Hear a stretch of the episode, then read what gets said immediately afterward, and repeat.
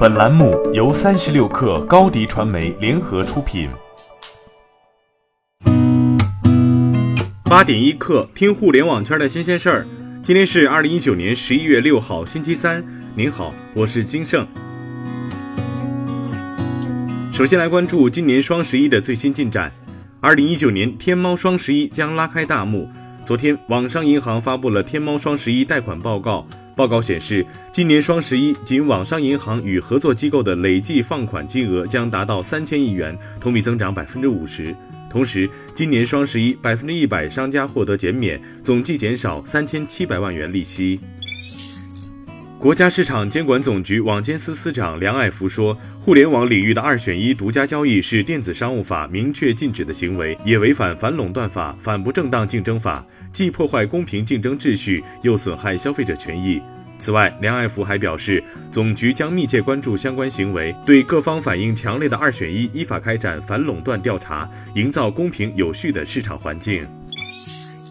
在商业化的道路上，知乎可没少折腾。三十六氪昨天发现，知乎旗下 App 潮已经从男性种草社区变为潮流玩具社区了。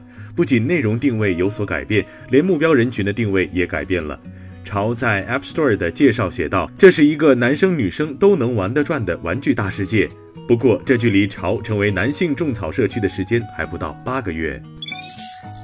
三十六氪独家获悉，百度即将推出第四款短视频产品翻乐。翻乐 App 由百度移动生态事业群的曹晓东负责，他同时为好看视频总经理。翻乐主要面向十八岁至二十四岁年轻人，主打数版连续剧集短视频内容。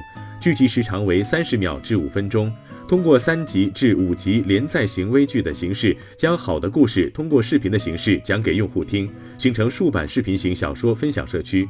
一位知情人士告诉三十六氪，翻乐应用目前已经提交至苹果 App Store 进行审核，顺利的话将很快上线。三十六氪就此求证百度方面，对方回复不予置评。小米终于扬眉吐气了一把，在第三方相机和镜头的图像质量评测网站 DxO 上，最新的 CC9 Pro 尊享版拿下了总分第一，和 Mate 30 Pro 并列。但雷军的画风却来了个急转弯，从干翻华为的强队，现在却深情款款地说起最懂你的人、最爱你的人。接下来，雷军隔空喊话华为一起携手同行，同时继续相爱相杀。因为一枝独放不是春，万紫千红春满园。据国外媒体报道，旷视科技正考虑是否推迟在香港进行 IPO 的计划。对此，旷视科技回应报道不实。此前，旷视科技于八月二十五号在港交所递交招股书，如果旷视能够成功上市，将成为国内首家上市的人工智能企业。日本电商乐天表示，预计将在截至九月底的第二财季计入与其在 Lyft 投资相关的一千零三十亿日元（约六十六亿元人民币）的亏损。乐天周二在东京证交所发布公告称，计入这笔开支是因为 Lyft 股价的大幅下跌。乐天是 Lyft 的最大股东，持股超过百分之十一。在截至六月底的第一财季，乐天已计入了与 Lyft 投资相关的二百八十四亿日元的损失。八点一刻，今日言论：阿里巴巴集团董事局主席兼首席执行官张勇说，数字经济时代就是用数字技术实现让更多的人做生意更简单、更高效。如果把技术和商业结合，和伙伴一起，它就会带来共赢。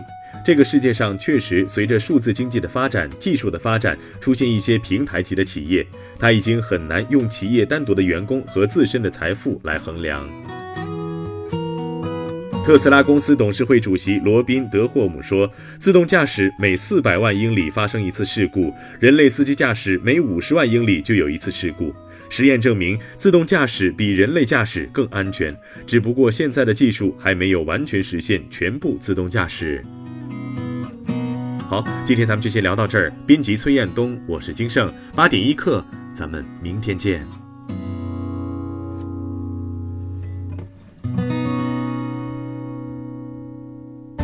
欢迎加入三十六氪官方社群，添加微信 baby 三十六氪 b a b y 三六 k r，获取独家商业资讯，听大咖讲风口，聊创业，和上万课友一起交流学习。